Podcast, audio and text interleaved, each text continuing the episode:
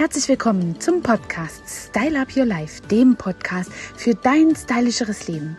Ja, und heute habe ich euch einen Gruß aus meinem eigenen Garten mitgebracht, denn ich habe mir jetzt nach der ganzen Corona-Zeit eine ganz kleine Auszeit, einen kleinen Break verschafft. Ich traue mich selber noch gar nicht so ganz genau weit weg von meinem äh, Studioalltag und von meinem Betriebsgeschehen. Ich möchte immer noch so irgendwie Anteil haben haben und äh, immer nach dem Rechten schauen können. Schließlich war das ja eine harte Zeit, die wir alle durchlebt haben. Aber dennoch, genau deswegen, weil es so eine harte Zeit war, brauchte ich selbst einmal ein kleines bisschen etwas Zeit, um meine Gedanken wieder neu zu ordnen, mich so ein bisschen zu rebooten und ein wenig meinen Energietank aufzufüllen. Und somit sitze ich heute, ihr hört die Vögel zwitschern, in meinem eigenen Garten, der wunderschön ist und ein leichter Duft von Bartnelken, die ich hier überall gepflanzt habe, säuselt mir um die Nase. Also es ist wunderschön. Ja, und diese Naturinspirationen und der Wind, der durch die Bäume streicht, hat mich eben auch einmal ein bisschen dazu nachdenken lassen, beziehungsweise auch Revue passieren lassen, was wir uns eigentlich in der, in dem Fach der Kosmetik hier mit den Produkten ja antun oder auch für uns wichtig ist. Ja. Und deswegen habe ich heute einmal ein bisschen reingeschaut in das Naturkosmetikprodukte Arsenal. Ja. Und nicht erst seit Fridays for Future steigt die Nachfrage nach Naturkosmetik immer mehr an, denn Klimaschutz, aber auch Umwelt- und Tierschutz wird für viele Verbraucher immer wichtiger. Daher achten diese beim Einkauf eben auch verstärkt nach Nachhaltigkeit und natürlichen Inhaltsstoffen sowie fairen Herstellungsbedingungen. Dies betrifft neben Lebensmittel auch die Wahl der Kosmetikprodukte. Der Kosmetikmarkt hat in den vergangenen drei Jahren 3,2 Millionen Kunden hinzugewonnen. Allein im zurückliegenden Jahr waren es schon rund 800.000 neue Käuferinnen und Käufer. So belegte eine Untersuchung der Gesellschaft für Konsumforschung.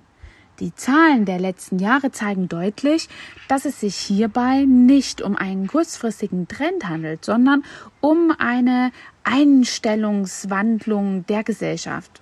Sabine Berg, die Gründerin von Santa Werte, hält fest, dass der Verbraucher wünscht und eben auf weniger Chemie steht. Er entscheidet sich also zunehmend für Bioprodukte, da er der Umwelt und seinen eigenen Gesundheitszuständen eben weniger schaden möchte. Kosmetische Rezepturen können nämlich ganz ohne Mineralöle, Silikone und synthetische Konservierungsstoffe hergestellt werden. Sie punkten mit pflanzlichen Ölen, die gleichzeitig auch als Träger und Wirkstofföl fungieren. Diese natürlichen Inhaltsstoffe sorgen bereits dafür, dass die Haut bestens gepflegt wird, ohne dass die speziellen Extrakte oder Hyaluron hinzugegeben werden. Zur Konservierung von Naturkosmetik sind nur wenige Stoffe zugelassen, so zum Beispiel auch Benzolsäure, Salicylsäure, Sorbinsäure und ihre Salze, die allesamt auch für die Konservierung von Lebensmitteln erlaubt sind und und nur ein geringes allergenes Potenzial aufweisen. Doch nicht nur bei den Konservierungsstoffen, sondern auch bei den Wirkstoffen ist die Naturkosmetik begrenzt. Denn über 6000 Inhaltsstoffe, die in konventioneller Kosmetik zugelassen sind, stehen nur knapp 700 gegenüber, die in Naturkosmetik laut BDIH Standard erlaubt sind. Ja, bei diesen Inhaltsstoffen handelt es sich überwiegend um Heilpflanzen, die ihre positive Wirkung zum Teil schon seit Jahrtausenden unter Beweis gestellt haben. Naturkosmetik ist nachhaltig wirksam und unterstützt die Haut dabei, sich aus eigener Kraft zu regenerieren und lange jung zu halten. So wird in der Naturkosmetik auch nicht auf eine kurzfristige Wirkung gesetzt, sondern die langfristigen, verschönernden und präventiven die Gesundheitseinfluss nehmenden Dinge auf der Haut stehen dabei eben im Fokus. Naturkosmetik setzt also auf Rohstoffe wie Antioxidantien aus sekundären Pflanzenstoffen, Vitaminen, Mineralien und essentiellen Aminosäuren, die umfassend gegen vorzeitige Hautalterung wirken. Doch inwiefern tut es nun der Umwelt gut, wenn man Naturkosmetikprodukte verwendet? Die Hersteller achten ja beim Anbau der Pflanzen für ihre Produkte intensiv auf Nachhaltigkeit und Artenvielfalt und verarbeiten die Rohstoffe teilweise direkt schon vor Ort.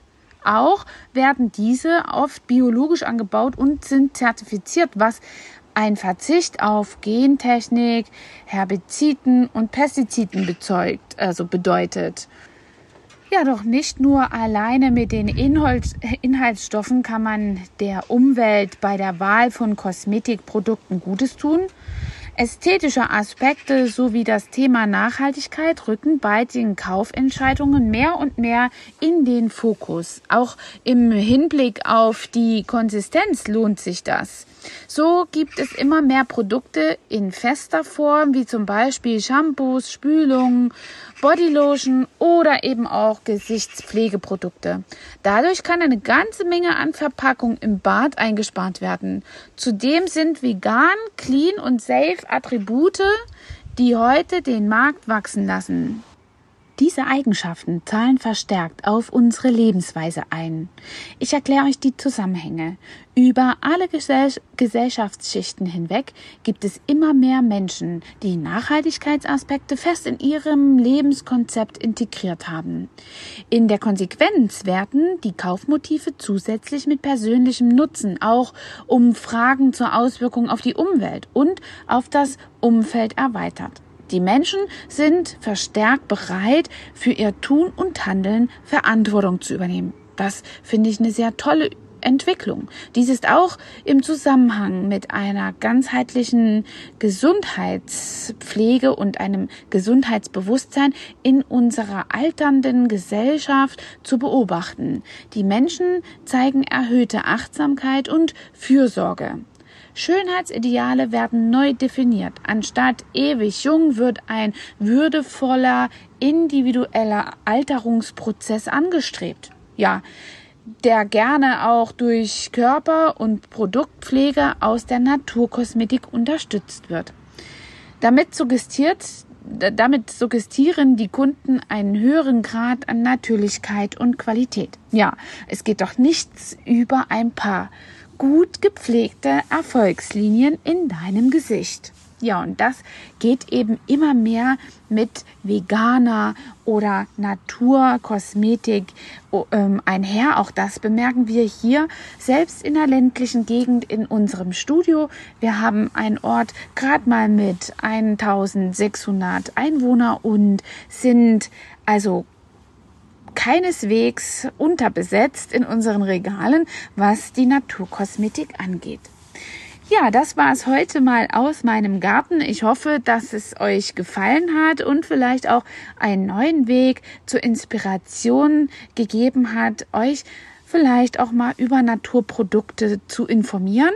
Auch wenn ihr vielleicht in einer ländlichen Gegend seid, das ist nicht nur ein Thema aus der Stadt, das wird auch sicherlich eine ganz große Rolle spielen hier im ländlichen Bereich. Aber auch eben in der Stadt. Bis dahin wünsche ich euch einen schönen Tag und einen schönen Mittwoch.